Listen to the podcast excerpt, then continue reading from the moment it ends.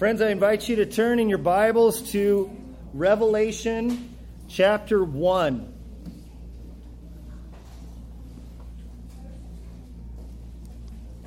Revelation chapter 1.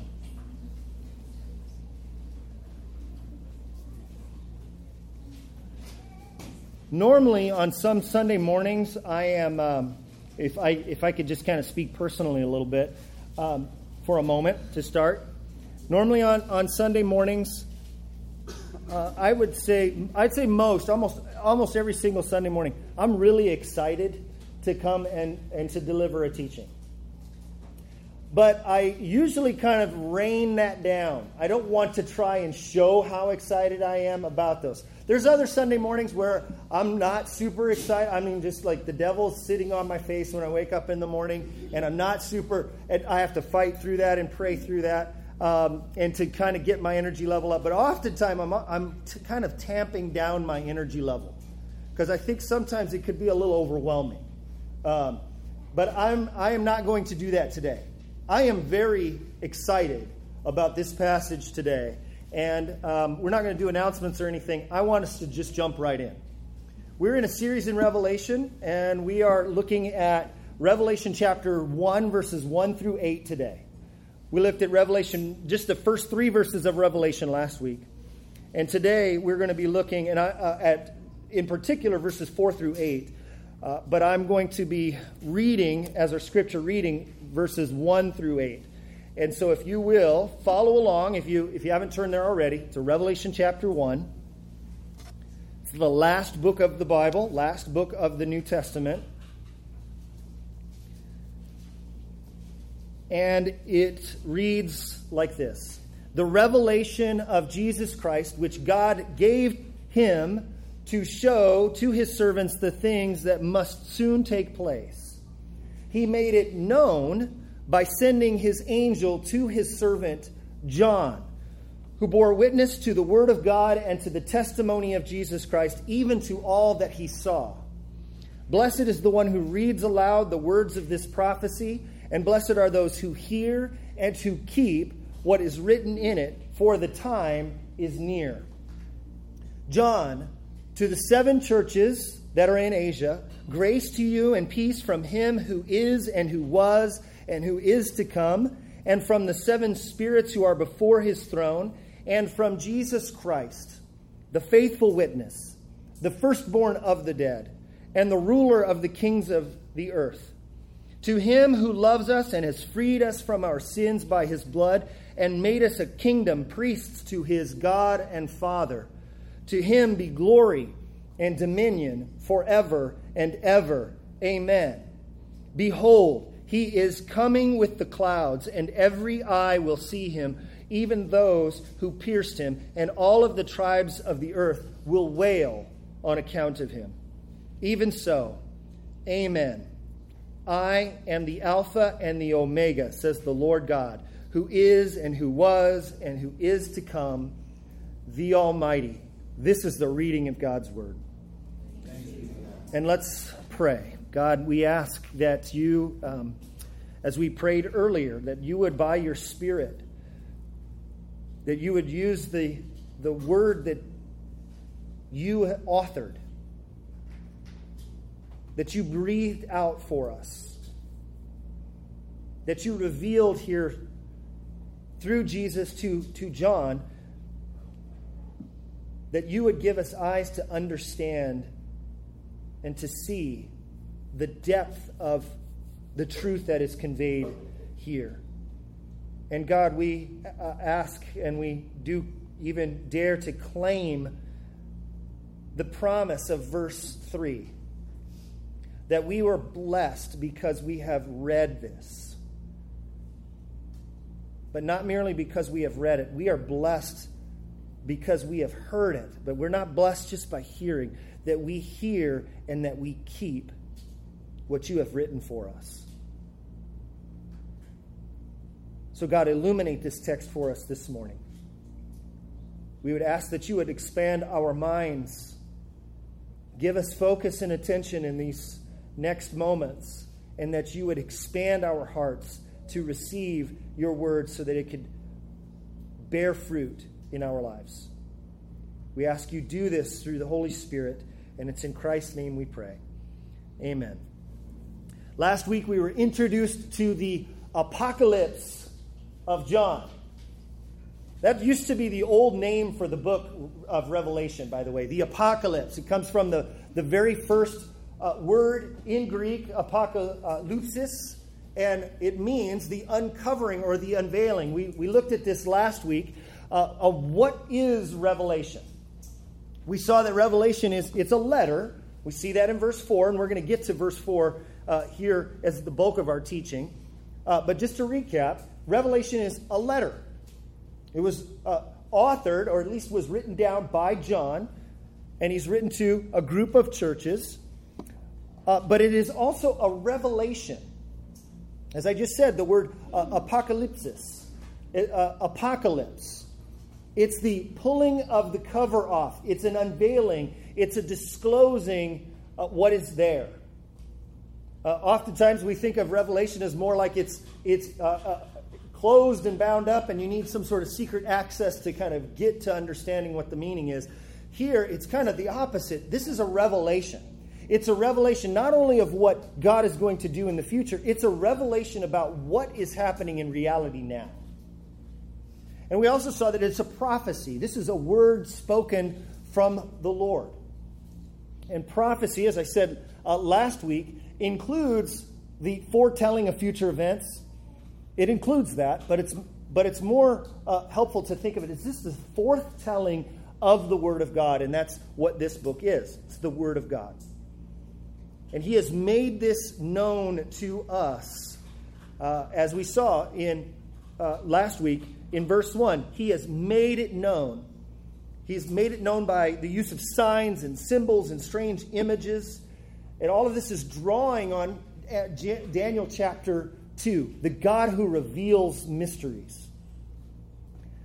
And so we uh, come today to look at the rest of this little section that we were introduced to here last week. And then, by the way, as a way of reminder, there's a chain of communication or chain of revelation that happens here. You have God the Father revealing this to his Son, Jesus Christ, who reveals it to his angel, and the angel reveals it to John, and John reveals it to his servants, and uh, that would include us.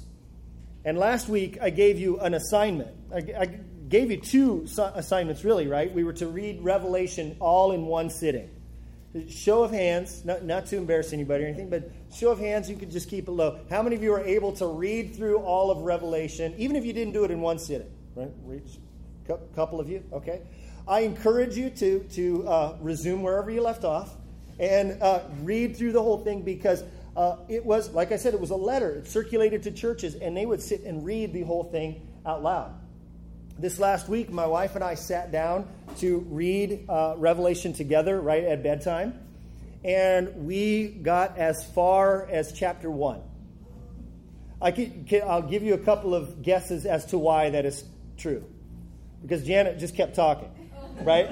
She just kept talking. No. Uh, so Janet would ask a question. And then 35 minutes later, we would get back to the next verse. And so, um, uh, but I considered that good practice for, for today's sermon. Janet is in the nursery. She's already heard this sermon for this, this week. Um, and so, and I don't remember if I said this last week to, rem, to memorize uh, Revelation 1 3. Blessed is the one who reads aloud the words of this prophecy uh, and blessed are those who uh, hear it and to keep it, what is written in it. Uh, I'd encourage you to memorize that, and then also, as part of your assignment for next week, if you would memorize verse 8, and we'll get to that uh, in a moment. But the rest of this, uh, all of chapter 1, um, is dealing with the beginning of the vision that John sees. And in chapter 2, you see Jesus addressing the seven churches that we read about in verse 4 of our scripture reading. But the rest of this chapter is kind of the, the vision that John has of Jesus, of when he comes to give him this, this vision. And so um, I want us to think of these next five verses in two groups. uh, and you could follow along in your handout if, if you would like to as well. Uh, so, and I'll give them both to you now.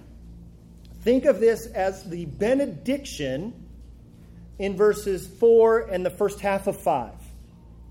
Okay? The benediction, which is just kind of a declaration of a blessing, right? and it's a benediction. And then the rest of verse 5 all the way through verse 8, we want, to, want you to think of that as a doxology. So a benediction and a doxology. So think of this little introduction here that John is giving to his churches as he's about ready to give and explain this vision that uh, this revelation that he is receiving from God, from Jesus, from the angel. Um, think about this little introduction here as a blessing that John is giving from God to us, and then as a response, the doxology or praise to God from us. So, a blessing from God to us is the benediction, the praise to God from us is the doxology. And both of those things teach us a lot about God. They teach us a lot about Jesus.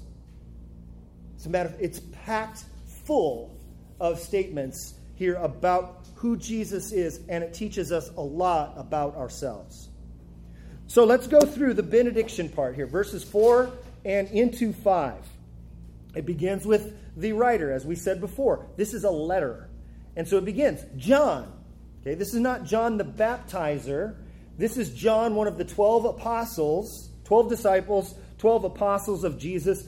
And he's not just one of the 12, he was kind of one of the inner circle, along with Peter and James. He was there at some very key moments of the life of Jesus in the Gospels. When Jesus goes up on the mountain and there's the transfiguration, he's transfigured um, there. He uh, and, and Moses and Elijah are there, and you have the voice of God speaking down. John is one of the three that's allowed to witness this. He's, the, he's there at the raising of, of Jairus' daughter. He's there when Jesus goes away from his disciples in Gethsemane to pray. He brings those three with him. He's the close companion of Jesus. And he's the one that leans up against Jesus as they're sharing the Last Supper. This is who this is. And he's the writer. I want to be clear here. John is not the author. We've just seen that John is the he's the recipient of this revelation. He's just writing down what he saw. As he says, I'm, I'm just giving the testimony of what it is that I have I've seen. So John is the writer, the readers are, we see in the rest of verse 4, to the seven churches that are in Asia. Now, Asia is modern day Turkey. If you could kind of see, this is western half of Turkey. That's the Mediterranean Sea that you see around there, the Aegean, Aegean Sea. Greece is to your west or to your left there. And John is exiled on this little island out here called Patmos. And he's writing to seven real historical churches. And we're going to get to these uh, later, but uh, here they are now Ephesus, Smyrna, Thyatira, Pergamum, Sardis, Philadelphia, and Laodicea. And so, and actually, it should be Ephesus, Smyrna, Pergamum, Thyatira, Sardis, Philadelphia, Laodicea. If you wanted to memorize these, there's a little uh, mnemonic device. Think ESP, TSPL. ESP, TSPL. Ephesus, Smyrna, Pergamum, ESP, Thyatira, T, Sardis, S. You, feel, you get the idea. All right. But we're going to get to those uh, later, but they are uh, real historical churches. He, taught, he lists them in verse 11, and he will address each one by name in, verse, in chapters uh, 2 and 3. And what's interesting is uh, the number 7 to the seven churches in Asia. The number seven is really a very important and symbolic number you'll see often, often in, in uh, Revelation. And so let me just kind of preface all of the series about the number seven by pointing out that this is kind of the symbolic number for completeness or wholeness or perfection. It's drawn primarily from the seven days of creation.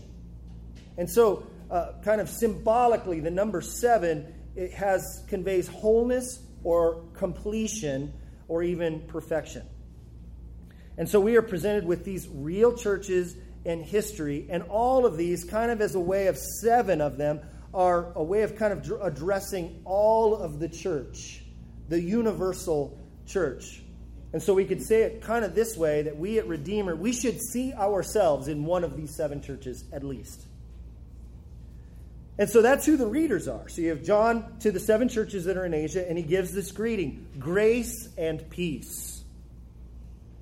Exactly what the believers experiencing the difficult circumstances that they were experiencing need.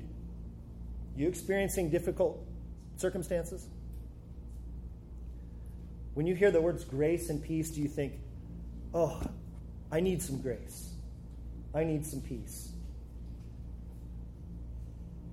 It's not by accident that the New Testament writers frequently begin their writings or letters this way by wishing grace and peace to those who are reading it. And when we learn about some of the difficulties and the things that these churches are struggling with, uh, this, this makes the, the blessing wish of grace and peace much uh, more meaningful. And so we have the benediction then. Now we get to kind of the meat. We've gotten the writers, the readers, the greeting, and now we get to the meat of it here the benediction or the giving of the blessing. Now, what I want you to notice is kind of the, the three pronged approach to this. There's three things. Notice the words from, from, from. If you wanted to, you could kind of circle those in verse 4. From, from, from. And so here they are from him who is and who was and who is to come, and two, from the seven spirits who are before his throne, and three, from Jesus Christ. We'll stop there. So, who, who is giving this blessing of grace and peace in the midst of difficult circumstances? It's none other than the triune God Himself. So, here you have God the Father um, represented first, from Him who is and who was and who is to come. This is some think this is a reference uh, to, to Jesus, but based on kind of the structure here, this three pronged structure, it's, uh, it seems to be pointing to God the Father. And there is kind of an allusion to uh, Exodus chapter 3. The story when Moses sees the burning bush and he goes over, and the voice says, Moses, Moses, take off your sandals. You're standing on holy ground. And uh, the Lord God appears to him and gives him instructions that he needs to go and bring uh, his people out of Egypt. And then Moses says to God, we know this story, right? If I come to the people of Israel and say to them, The God of your fathers has sent me to you, and they ask me, what, What's his name? What should I say? And God said to Moses, I am who I am. And he said, Say this to the people I am has sent me to you. So, this who is, and added to it who was and who is to come, the I am, there's kind of an allusion uh, to that there. So, you have God the Father here. So, you have grace and peace as a blessing from God the Father. Then you have grace and peace as a blessing given from, or we would could say through, the Holy Spirit. Notice it says here, from the seven spirits who are before his throne. Now, this one's a little harder to see, um, but you can. Uh, the, the word seven used here could be understood as kind of what we said before the symbolic number of wholeness and completeness. So it's like the perfect Holy Spirit. Or some translators would go, the sevenfold Spirit. And they see this as a, a, a reference to uh, Zechariah where he gets this vision of one lamp and it has seven, or one uh, lampstand and it has seven lamps on it. And um, the, the, the angel comes and says, what, what do you see? Do you understand what it is that you see? He goes, No, I don't understand. You know. And uh, he goes on to say, um, talking about the rebuilding of the temple, he goes, This is not by might nor by power, but by my spirit. And so maybe there's a connection here. Plus, it fits with this grammatical structure of what's happening in the next part, and from Jesus Christ. So you have and from God the Father, and from the, the Holy Spirit, and from Jesus Christ. And these three together are very important because this is from whom our blessing of grace and peace come from? From our triune God. Now, it sounds like a big word. It means three in one, or we would use the word Trinity. I often, I, I, you've often heard me say this. Uh, maybe if you've been here long enough, you've heard me say that we're, we are, uh, as Christians, biblical Christians, we would understand we're Trinitarian theists. We believe God the Father is God, God the Son is God, and God the Holy Spirit is God. We don't believe in three gods. We believe in one God who eternally exists as three separate and equal persons. So we're, we're not just theists. There's some who would say that all of the theistic religions are basically the same. Christianity, believe in one God. Judaism, believe in one God. Islam believes in one God, and they're all basically the same. How many of you have encountered people who say, well, aren't, you know, uh, aren't all religions kind of basically the same, especially those big three? They are not. They're not the same. Do we all worship the same God? No, we do not worship the same God. Christianity is not merely one of the theistic religions. God has revealed himself there's just one God, but he has revealed himself as three separate and equal persons. As our statement of faith says, we believe in one God, eternally existing in three equally divine persons, the Father, Son, and the Holy Spirit, who know, love, and glorify one another. So we do not worship the same God as uh, Islam, right? And what's funny is that the, those who would say those things that aren't we basically all we worshiping the same God, if you were to ask that to somebody uh, who is knowledgeable or thoughtful about Islam, they would be like, no, no, no, we do not. You know? And so, um, so the very fact that it begins with, uh, that Revelation here begins with this benediction of blessing from the Trinity is very, very important. And this becomes really important later in uh, Revelation because um, what we know about Satan is that he's a deceiver and he's a liar. And he'll, he'll make an appearance later in Revelation. And that Satan often imitates or uh, imitates God. He wants to displace God.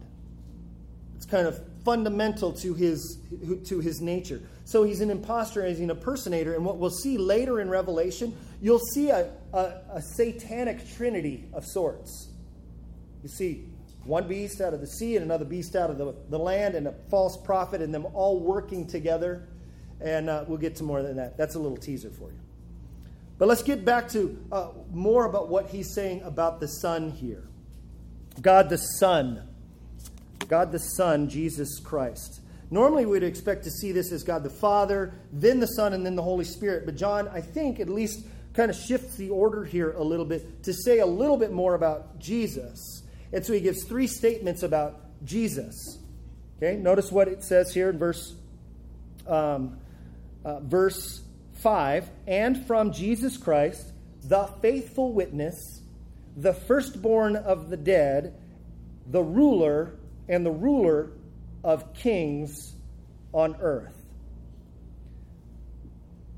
I said this last week, and I'll say it again today, and I'll probably say it often in our series. The book of Revelation is deeply soaked in the Old Testament story. It's dripping with Old Testament references and allusions. And we could come to Revelation and we can understand this basic message of what Revelation would teach us to give us a word of encouragement that Jesus is king and he wins. Uh, but there's some depth to understanding the Old Testament background for some of these things.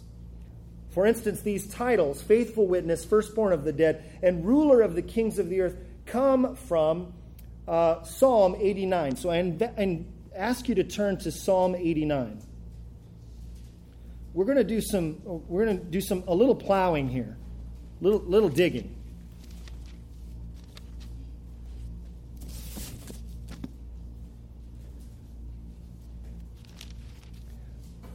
Psalm 89 has 52 verses.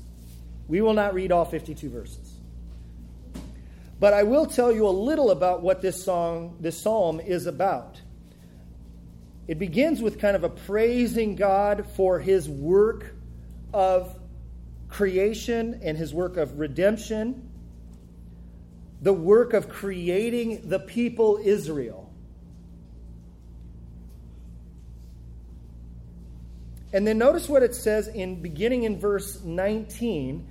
It goes from praising God for his creation and the creation of a people to now being a song, a section of this psalm is a song of praise for giving an anointed king, for giving David.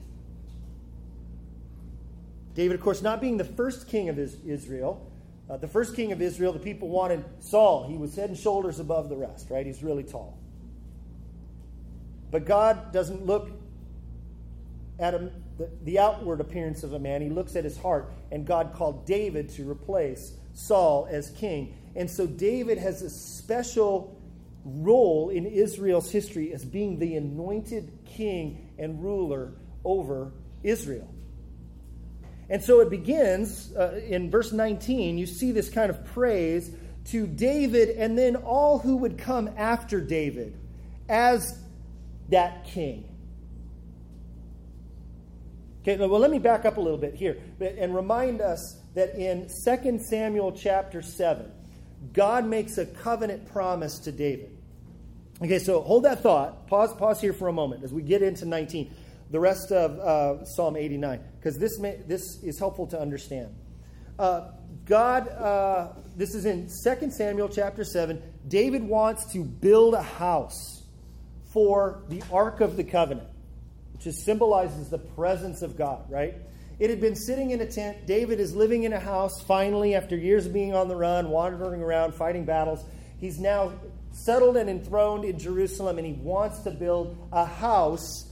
And so he comes to the prophet, and the prophet says, Hey, that sounds like a good idea. Go ahead and do it. And then when the prophet goes home that night, the Lord says to the prophet, No, no, I have I want you to pass this word on to David. He is not going to build that house for me, his son will, and his son Solomon does.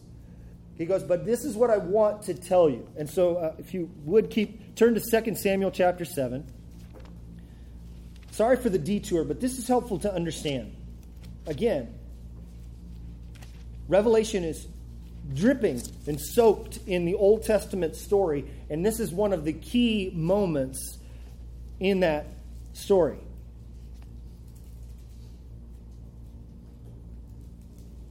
Verse 8 of 2 Samuel chapter 7. Now, therefore, thus you shall say to my servant. Okay? So, this is the Lord speaking to the prophet Nathan, and he says, This is what you're going to say to David. You're not going to build this house. The Lord says, Thus says the Lord of hosts, I took you from the pasture, from following the sheep, that you should be prince over my people Israel. And I have been with you wherever you went, and have cut off all your enemies before you. I will make for you a great name like the name of the great ones of the earth. And I will appoint a place for my people Israel, and I will plant them so that they may dwell in their own place and be disturbed no more. And violent men shall afflict them no more as formerly. From the time that I appointed judges over my people Israel, and I will give you rest from all your enemies. Moreover, the Lord declares to you that the Lord will make you a house. Okay? I, I love, God sometimes says these little funny plays on words.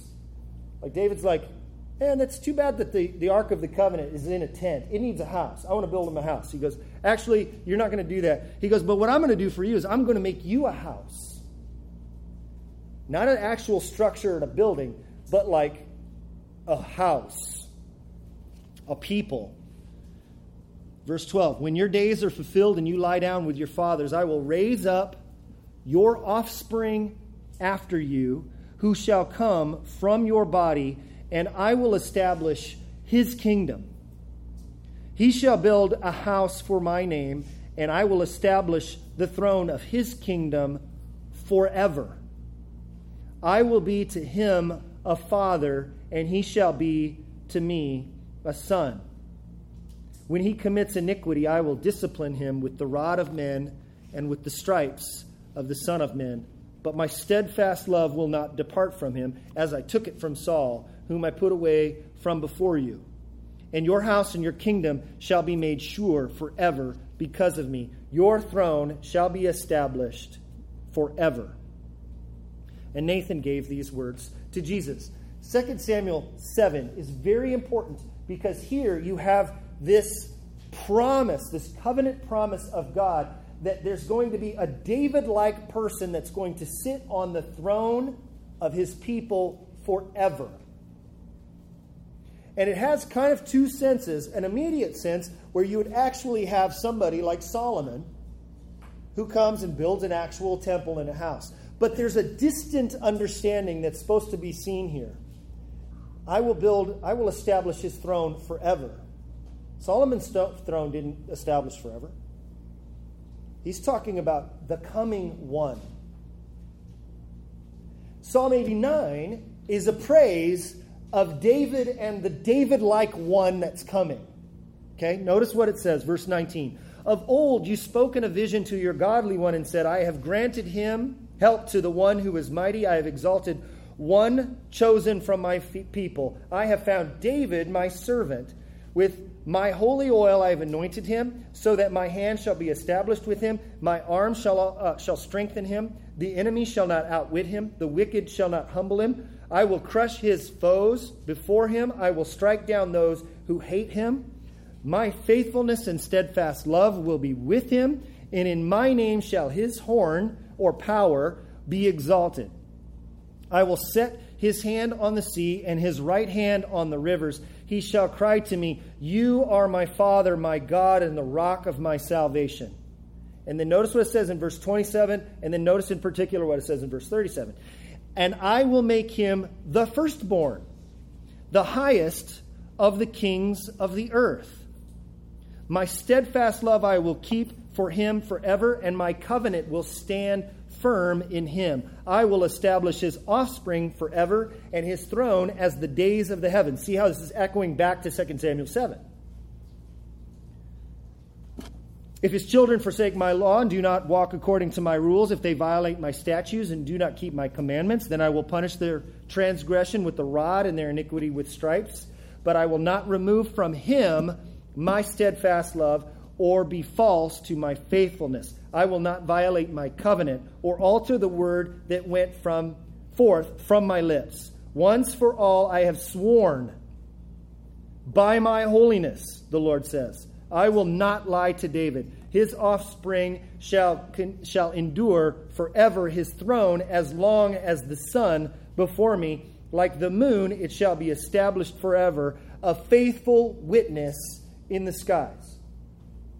So you see there, John is getting this benediction, and he sees in Psalm 89 Jesus as the fulfillment of that Davidic thing. You're, you're tracking with me? Right? Verse 27 I will make him my firstborn, highest of the kings of the earth. Verse 37 A faithful witness now, back to what it says in Revelation chapter 1, verse 5. And from Jesus Christ, he is the faithful witness. He is the firstborn, and John adds, he's firstborn of the dead. And then this one, which is a key theme in all of Revelation, the ruler of the kings on earth. So, all three of these then are grounded in Psalm 89, but all three of these things are very important for us as the people of God to understand. Jesus becomes our example then as a faithful witness. Jesus was faithful to the calling that God had sent him to come and do. Jesus lived perfectly, a perfect life, and gave testimony to who he was in God, to who he was as the Son of God. John's readers are going to be called to be faithful witnesses too. And what they're going to be tempted with is to forsake faithfulness to God for the convenience of, working, of worshiping the local deities of the Roman world. Jesus has a message to them through John. Don't do that. I am the faithful witness, and you're my followers. So the message to us to, is for us to be faithful witnesses. Jesus is the firstborn of the dead. We looked at this a couple of weeks ago. This is pointing to the resurrection of Christ.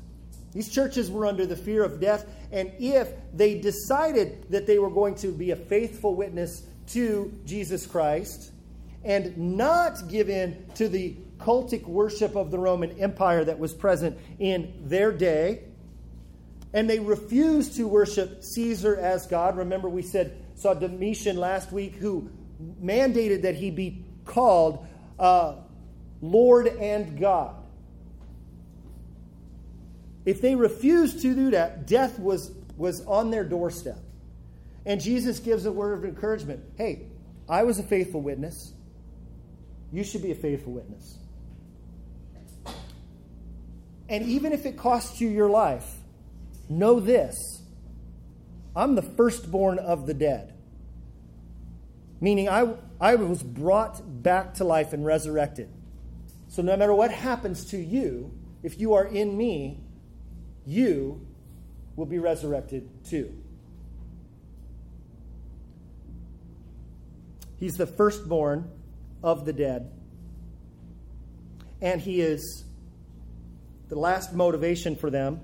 He is the ruler of the kings of the earth. Domitian is not.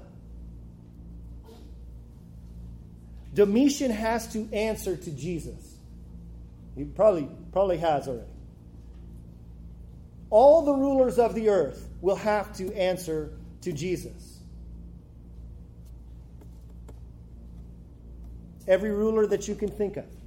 Putin has to answer to Jesus. Trump has to answer to Jesus. Jesus is the ruler of all the kings of the earth. So, this is the blessing that, that John gives from God to them grace and peace.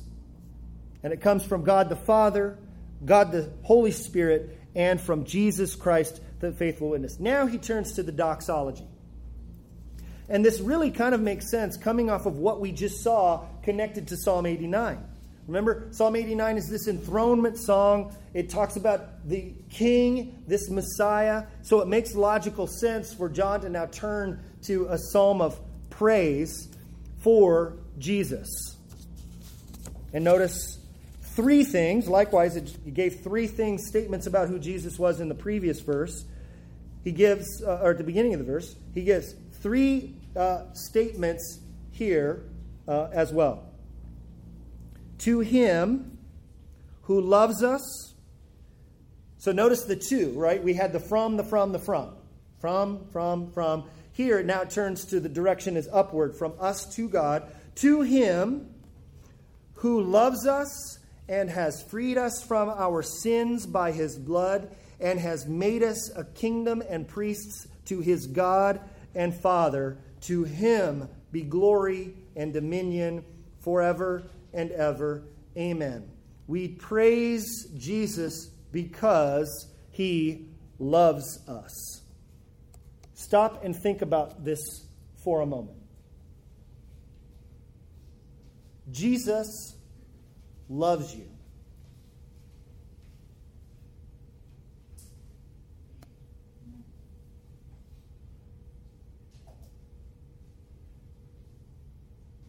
Put yourself in the most difficult experience that you have experienced,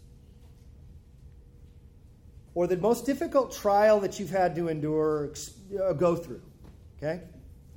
I'm going back in my mind trying to think of, of some as well.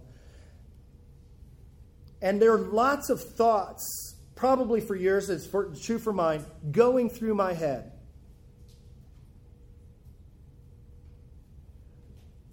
And none of them is that sentence. How much radically I could face things if I just remember those three words Jesus loves you. I heard a, a story uh, about a pastor who went to an old, uh, an older, much more mature pastor, and he was a church planter. And and after several months of the church plant, it just didn't work out Just didn't just didn't go. And this uh, church planters, uh, like his whole identity was just crushed. He just was just so broken and discouraged. And, and he goes and he's pouring out all of this over this table to this older, more mature uh, pastor. And he's hoping that this pastor might give him some word of advice. It, it, what direction should I go? What, what strategy, tactic should I take? And the pastor just listened and listened and listened and turns to me and goes, Hey, brother, Jesus loves you. Probably the thing that he needed most at that time was to just be reminded you know what? Your identity is you are loved. You're loved by Jesus. What an overwhelming thought. It should, it should really take our breath away. You could lose it in reading through this, this doxology. To the one who loves us. Jesus, who perfectly obeys his Father, loves you who never could.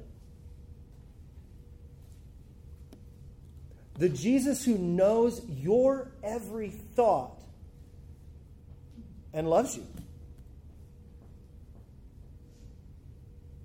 The Jesus who set his uh, affections on you also set his face like a flint to Jerusalem to face that cross. How much, how much better would all of our days be if we would remind ourselves of this one truth Jesus loves you. Do you, do you feel unloved? Do you hunger for love? Do you feel that no one loves you? Do you feel that no one ever will? Do you, perhaps you've even gotten to the point of feeling that you're even unlovely? Friends, Jesus loves you. We praise Jesus because he loves us. To him who loves us, and here's the second one and has freed us from our sins by his blood. Salvation has three tenses past, present, and future. Past, in the sense that we are saved from the penalty of our sins, right? We're forgiven of our sins. It has a future sense in that we're saved eventually from the presence of sin altogether. And sneak peek, Revelation chapter 20 through 22 gives us a good picture of what that world will be like when we are saved from the presence of sin. So we're saved from the penalty of sin in the past. We're saved from the presence of the sin is our future. But in the presence, we're saved from the power of sin. This is behind this, this word. Uh, you have been set free. You have been loosed. You have been untied. You have been released set free, and liberated from our sins. We praise Jesus because he loves you, and we praise Jesus because he has liberated you from the power of sin. So every time you have encountered a temptation and have turned away from it, that's the power of Christ liberating you. When you feel the temptation come on, remind yourself of this truth. And uh, we all will stumble in various ways. No, the, the scriptures never tell us that sinlessness will be perfect and accomplishable in this life. But we do have the power of sin over us has been broken. You have been released from that. And for that we praise in our doxology. To him who loves us and has freed us from our sins by his blood. And then this last one, number three, and has made us a kingdom, priests to his God and Father. By the way, these are t- terms that God has used for Israel kingdom of priests. Exodus chapter 19. God had just brought his people of Israel out of their bondage of slavery, and he brings them to Mount Sinai. And he's a, uh, Moses goes up and the, he's about ready to come and give the Ten Commandments, which we, we've all heard of, right, in Exodus chapter 20. But in, right before that, in Exodus chapter 19, uh, this is the word that the uh, Lord gives through Moses in 19, verses 5 and 6. Exodus 19. Now, therefore, if you will indeed obey my voice and keep my covenant, you shall be my treasured possession among all the peoples, for all the earth is mine, and you shall be to me a kingdom of priests and a holy nation. These are the words that you are to speak to the people of Israel. John here is saying, hey, you, churches, this is you. You praise God because this is who He's made you to be a kingdom of priests. He has made us a kingdom, priests to His God and Father. Peter says something very similar to this. 1 Peter chapter 5. You yourselves, he, he's writing to this church, Gentile church, you yourselves know that you're like living stones being built up into a spiritual house. He's, he's clearly saying, by the way, that temple that you see in Jerusalem, you are that temple. You're the spiritual house. The Holy Spirit is dwelling in you. He says, to be a priesthood to offer spiritual sacrifices acceptable to God through Jesus Christ. This is 1 Peter chapter 2. But you are a chosen race, a royal priesthood, a holy nation, a people for his own possession. A royal priesthood. You're a kingdom of priests. And then Peter adds this that you may proclaim the excellencies of him who called you out of darkness into his marvelous light. Once you were not a people, now you are a people. Friends, we are priests. We are a kingdom. If you're in Christ, we, right here, are a kingdom of priests to our God. And priests were, uh, were representatives. Remember, priests had that, the, that role in ancient life of representing the people to God and God to the people. That's your role. Did you know that? That's your role. Many of you have probably seen in the news some scandal about the Catholic Church and the hierarchy and all of those things. And won't get into that, but I want you to think through this. In the Catholic Church, there's regular people, and then there's the priesthood. It's one of the, the holy orders, it's one of the sacraments of, of their church. And at the top of that pinnacle is the, you know, um, Pontifex Maximus, which is Latin for the chief high priest. If you know Hebrews, you should have a little bit of problem with that because the scriptures say we only have one high priest, and that's Jesus. But I point that out to say there was an elite group of people who are a priesthood. Here, what it says all throughout the scriptures, you are that priesthood. There's no special class of Christians above other Christians. Everybody who is a Christian is a part of the kingdom of priesthoods. That means that you have a role of representing God to a lost world. You have a role in representing God to a lost world. And we do so how? Proclaiming the excellencies of Him who called us out of darkness and brought Him into His marvelous light. You have a calling. You are representatives who testify about the gospel of the grace of God.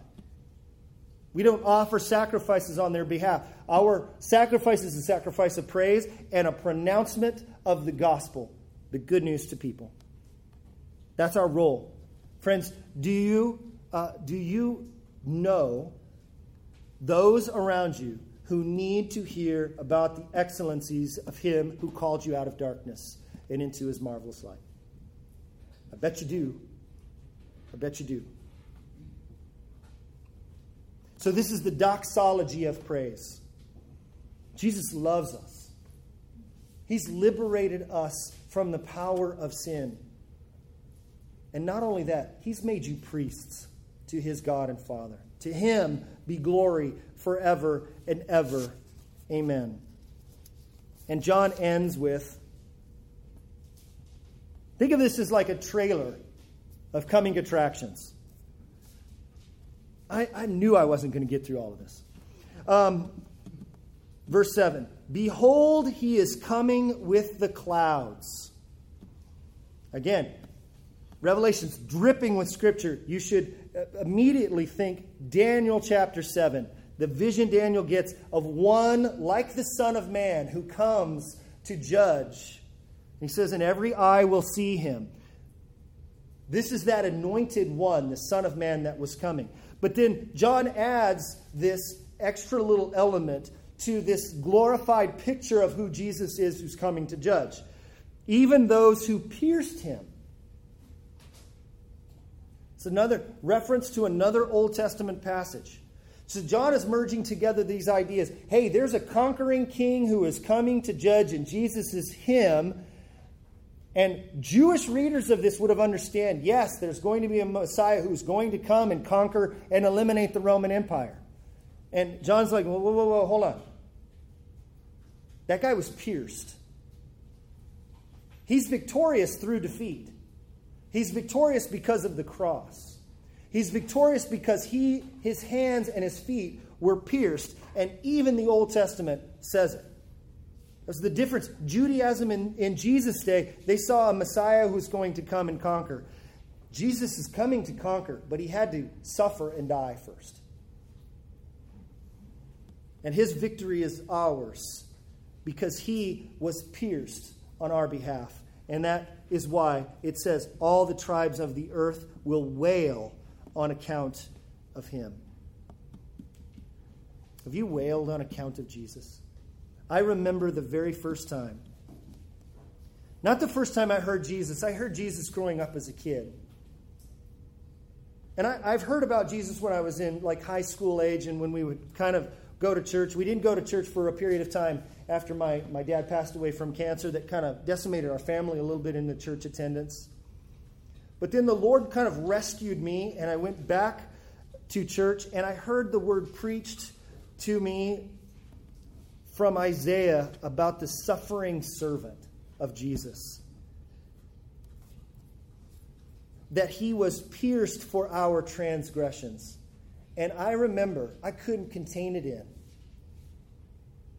I wailed. Grown man. Tears. Wailing.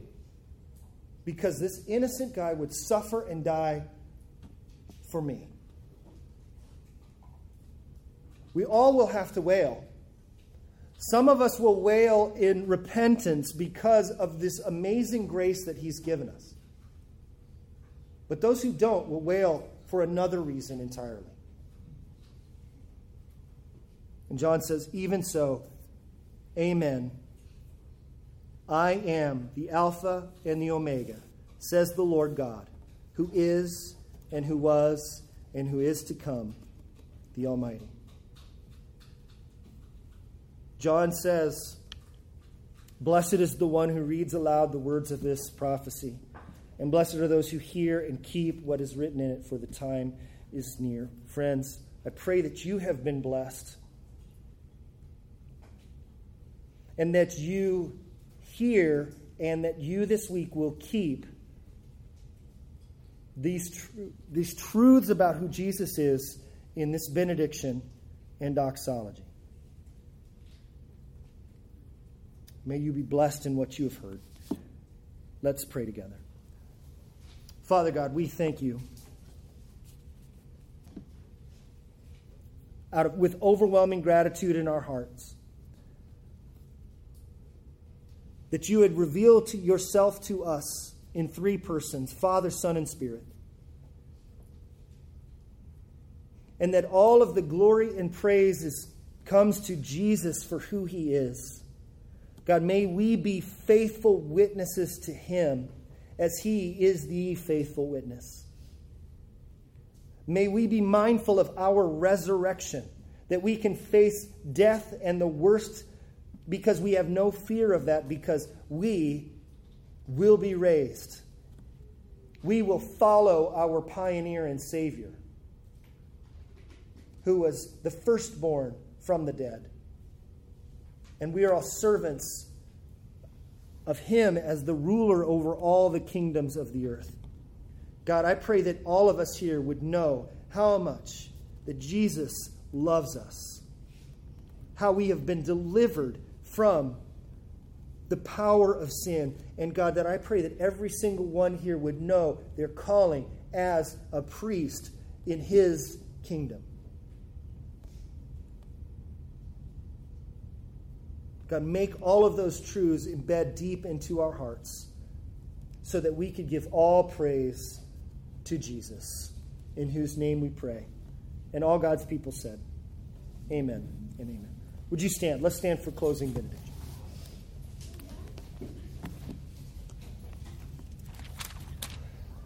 Now, brothers and sisters, may the grace of the Lord Jesus Christ and the love of God our Father and the fellowship that we have in the Holy Spirit be with all of you as you go. Thank you. Thank you.